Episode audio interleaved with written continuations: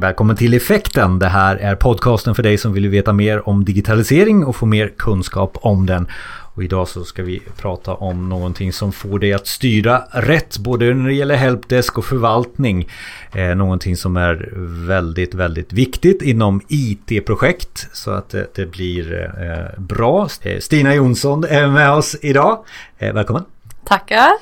Eh, när jag säger eh, förvaltning utifrån eh, projektledare som jag jobbar med som, som vanligt så, så, är det oftast så att jag har som projektledare gjort ett projekt och det är min lilla present till verksamheten eller förvaltningen eller vad man nu kallar det. Eh, någonting har gjorts som jag tycker eh, förvaltning eller verksamheten ska användas utav. Eh, kan vara vad som helst egentligen. Eh, och då ska jag lämna över den här lilla presenten över till någon som ska förvalta det här. Och då tycker jag alltid att presenten blir mindre när jag lämnar över den till en förvaltning. Eh, jag tycker att projektet inte får den stora vikten utav det. Så att nu kanske jag ser det som ett problem här men det, är inte det jag är ute efter. Vad är bra förvaltning? Det är väl dit jag vill komma Stina. För dig då till att börja med. Ja, bra förvaltning det är ju när eh, det finns ett tydligt ansvar för vad man ska ta hand om så att säga.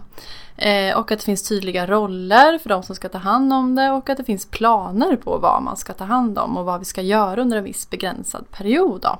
Så du, du, egentligen det här som jag sa inledningsvis, det kan vara så att det är mitt fel att jag inte har definierat upp mig själv riktigt? Ja, så skulle man kunna se det. De, eh, den erfarenhet jag har i de projekt som jag har varit med i som har gått bra där man har lämnat över till förvaltning. Det har ju varit att eh, förvaltningen har varit med från början i projektet. Och eh, fått vara, ja, ibland kravställare och eh, fått vara med och, och, ta fram det här som ska tas fram i projektet. Så projektet ska se till i, när man börjar att skriva projektplanen att man ser till att ha någon från förvaltningen med redan från början? Ja. Kanske inte dagligen sådär, det är inte det du menar utan Ja, det kan vara så. Det är lite vad som tas fram. Eh, jag tycker man ska vara en resurs i projektet. För att vara med från början så att säga. För oftast när man inte haft det så har det visat sig att det framkommer saker som man inte har tänkt på, som inte kanske är förvaltningsbara. Eh, för de som jobbar med förvaltning, de har ofta väldigt stor koll på eh, verksamheten som ska använda det här och eh, alla processer och så som man jobbar efter. Du, man kan få väldigt mycket bra eh, verklighetsförankring precis egentligen av, ja, av de precis. som är med i förvaltningen. Är det. Eh, vad är det mer för någonting sådär god förvaltning för dig så som du känner att du har? Ja, vad är viktigt så? Jo, men det är att det finns eh, roller som ska fatta beslut och gör det också. Eh, att det finns en plan som sagt, som jag sa förut, vad man ska göra.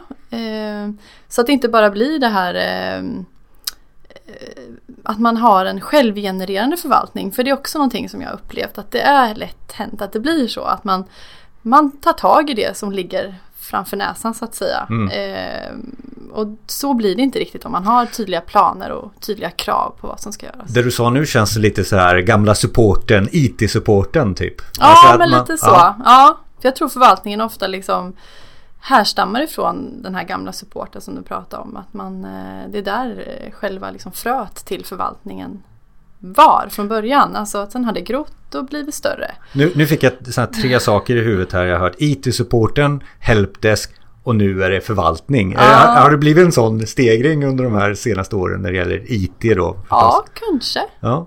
Jag har inte tänkt på det så mycket så men det, det är nog precis så det är och det lever kvar lite.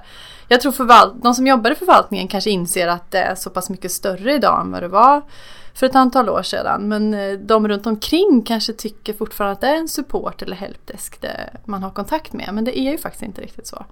Utan, ja. Eh, och du, du säger också egentligen där att Förut så var det väldigt mycket som man tog saker i luften så här. Nu tar vi ner den här bollen så gör vi den här. Exakt. Fixar vi till det här. Nu kanske det är mer en struktur på det hela. Mm. Eh.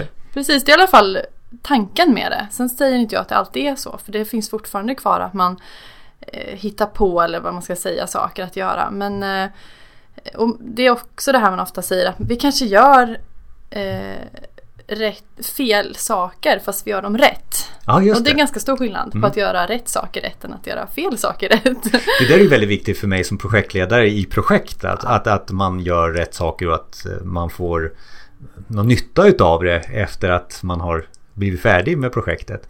Men eh, det är också någonting som är väldigt viktigt i förvaltningen nu också. Ja, jag brukar faktiskt likställa en förvaltning med projekt. För det är precis det det är egentligen.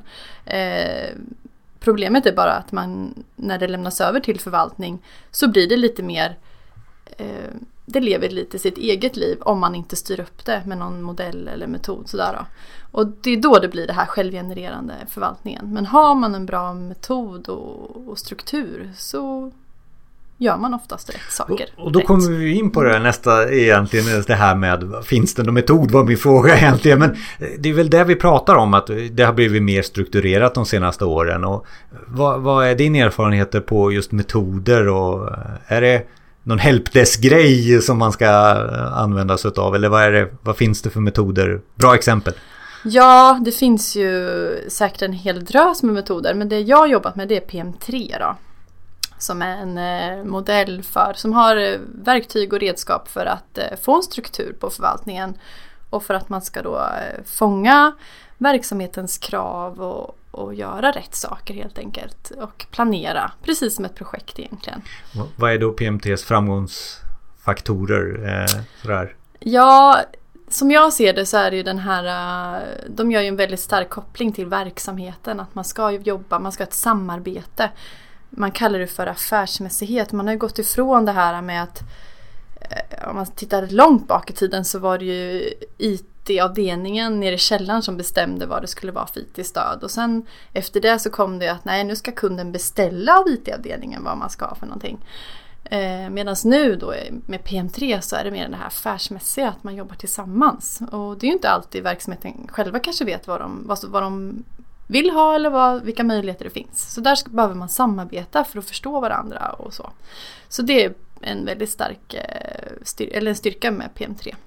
Det låter faktiskt som någon sån här projektmetod eh, fast det är för förvaltning då istället? Eller? Ja, ja, alltså jag, jag har jobbat både mycket projekt och förvaltning och jag tycker det är egentligen samma sak. Mm. Jag vet inte, det är kanske någon som tycker det är fel men jag, så är det för mig. Bara det att skillnaden är att en förvaltning löper på oftast år ut och år in då man ser inte riktigt ett slut på själva förvaltningen.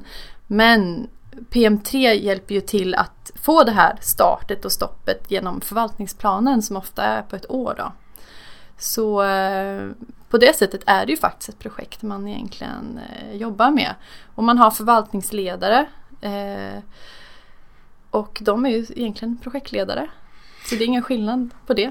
Eh, kan man säga att eh, PM3 till skillnad från en, en eh, Eh, projektmetod bygger väldigt mycket på att man har en organisationsträd och man kopplar ihop eh, organisationsträdet med vad som ska göras. Eh, alltså, och pengar och, och eh, resurser i, mot det här trädet. Mm.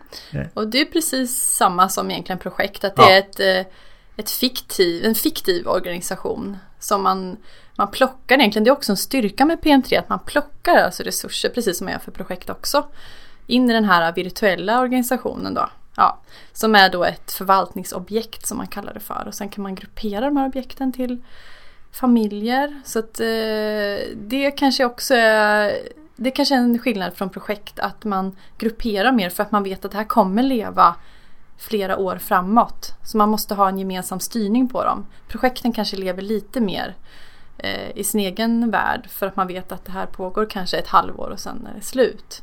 Men eh, när det gäller de här objekten så grupperar man dem gärna och det finns väldigt mycket fördelar med det.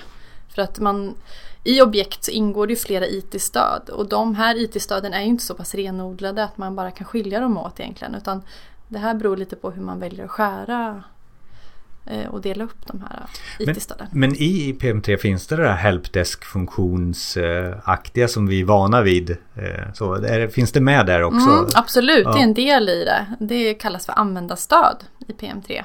Och där är det ju att man ska ge användarna det, det stödet de behöver. Bland annat då eh, en IT-support helt enkelt. Det är ju väldigt vanligt att man sätter upp då. Ja, så det är inte bara en fiktiv organisation utan man har det kopplat till olika funktioner som vi känner igen också sedan tidigare. Ja, precis. Ja. Men själva bemanningen brukar man ju säga är en virtuell organisation. Så.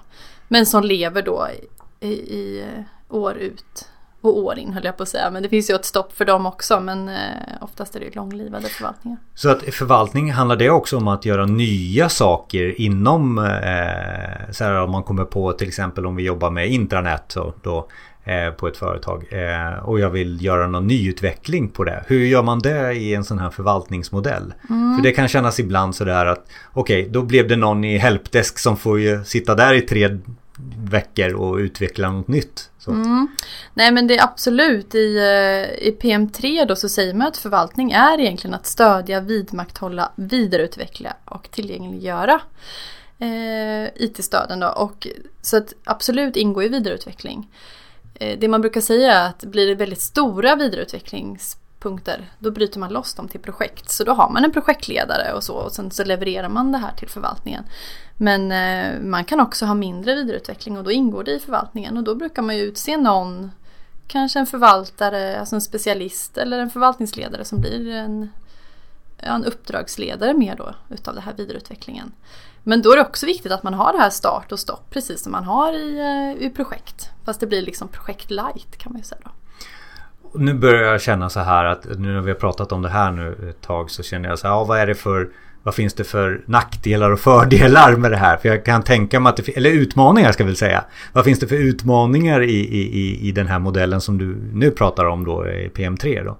Mm. Eh, jag kan tänka mig här nu, du sa nyss, så bryter man loss det och det blir ett projekt. Eh, när händer då? Händer det? När, vad är definitionen utav det? Det kan väl jag se som en utmaning kanske i förvaltningen, eller? Mm, min erfarenhet är att det brukar vara hur många timmar man ser på det. Okay. Så till exempel är det någonting som är mer än 200 timmar så blir det ett projekt.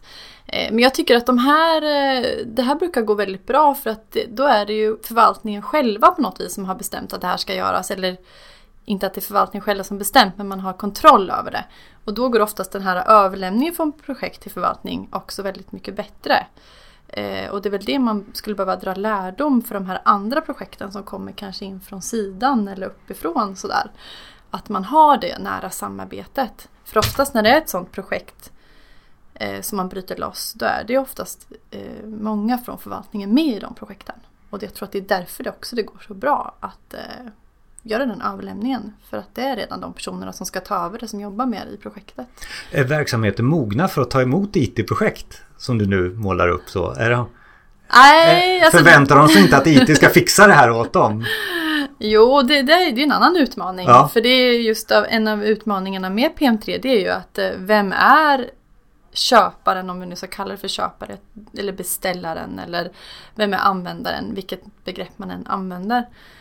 Eh, det är en utmaning som jag har sett i många år som jag har jobbat med det här. Och, eh, och om man nu hittar den här beställaren så är det också svårt att få den tid man behöver med den beställaren.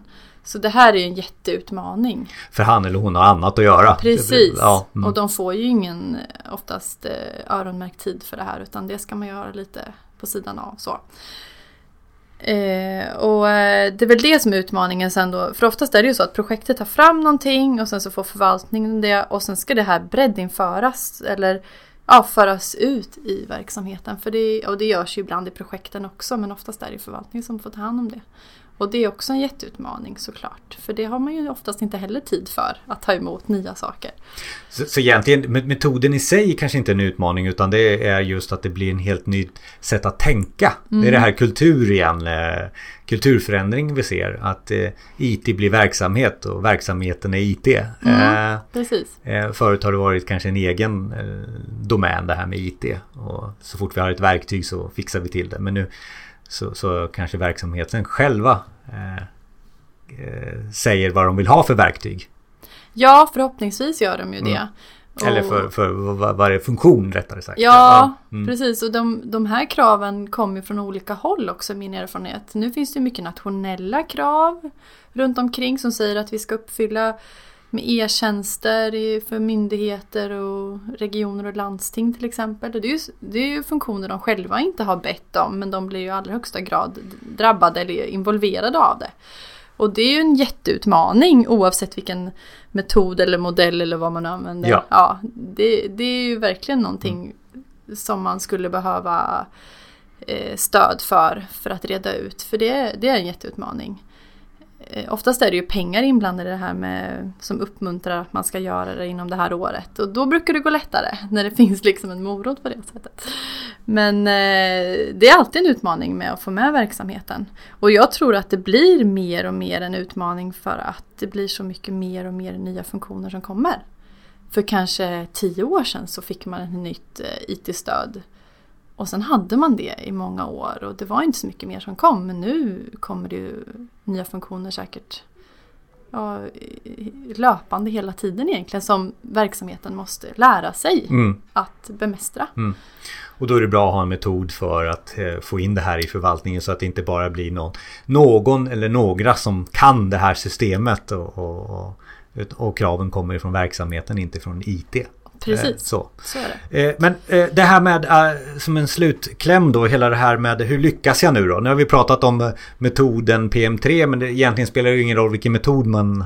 Det handlar om att hitta en, en struktur Precis. på hur man sköter sin förvaltning har jag förstått nu i vårt samtal här. Så vad, vad är, hur får man det här, ett lyckat recept på förvaltning då? Har du någon sån här 1, 2, 3 punkt eller kan man säga så? Ja, Tänk om jag hade det. Nej men det som, det var lite som jag nämnde förut att det är tydliga roller, man har en plan och att planen är kommunicerad och ett levande dokument. För att det som vi alla vet så ändras den här planen. Eh, gör man en ettårsplan så vet vi, det enda vi vet är att så här kommer det inte se ut om ett halvår. men vi har någonting att utgå ifrån och vi kan också prioritera med, med det som kommer in under tiden. För då får man ju, man har ju en, en påse pengar oftast eh, att utgå ifrån och då får man ju bestämma och prioritera under året som går att då gör vi inte det här men vi gör det här istället. Och att det är då överenskommet eh, med eh, beställare och mm. utförare. Mm. Så tydliga roller, är det mm. samma sak som att ha tydliga beställare och... Ja, ja. det kan man säga. Mm. Precis, det mm. stämmer. Eh, och sen att man har beslutsfattare som tar beslut är jätteviktigt. För det var som jag sa, det kommer komma förändringar hela året och då måste det finnas de som står där och säger ja eller nej. Ja eller nej, den här vägen eller den här vägen. Ja. Annars så blir det ju väldigt låst ja. och man kommer ingenstans. Förväl förvaltningen får inte ta egna beslut för då blir det bara amöbor som springer runt. Ja, precis. Mm. För det finns så mycket beroenden eh, i de här familjerna jag pratar om, objekt, mm. objektsfamiljerna. Så att eh, det är jätteviktigt att det finns eh, beslutsfattare på, som ser helheten så att mm. säga. Mm. Ja, och sen att mer framgångsfaktorer. Nej men det är väl det. Mm. Roller och planer och precis som ett projekt egentligen. Ja och sen att följa en metod. Det går ju att köpa metoden. Eh, om vi tog PM3 så går det att köpa mm. den metoden. Men det finns ju säkert andra metoder också. Och, och jag menar du, du har ju visat mig bilder där det står egentligen högst upp. Eh, som någon form av eh, toppen utav eh, ett en pyramid. Trygghet och kvalitet. Det är väl ganska bra summerat vad, vad vi har pratat om egentligen vad, vad förvaltning handlar om. Eller? Ja, det tycker jag. Alltså, får man till det här som vi pratar om så tycker jag då, det är själva målet att man ska känna trygghet och kvalitet och det handlar egentligen för alla roller, alla inblandade roller. Det är de som sitter nära och jobbar med det här som förvaltare, det är ledare i det här, det är eh, beställarna, slutanvändarna.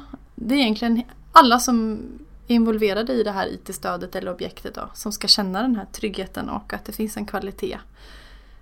Det, och, ja. ja. precis och då kan man kasta in alla de här hur-grejerna som jag brukar kalla processer, SLA, eh, serviceledning, helpdesk, eh, månadsrapportering, förvaltningsmöte. Alltså det, det är ju sånt som, som egentligen man löser eh, under gång då. Men man har gärna en metod då för att lösa det på då. Men det handlar om trygghet och kvalitet. Precis, mm. det är så.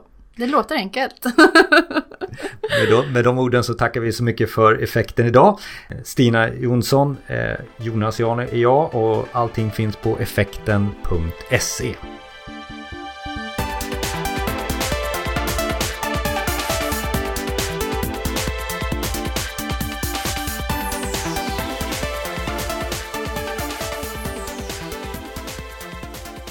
Tack för att du lyssnade.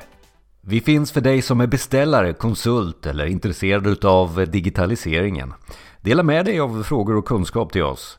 Maila oss på info effekten.se info effekten.se Och prenumerera på effekten, det gör du via iTunes eller där du hittar poddar.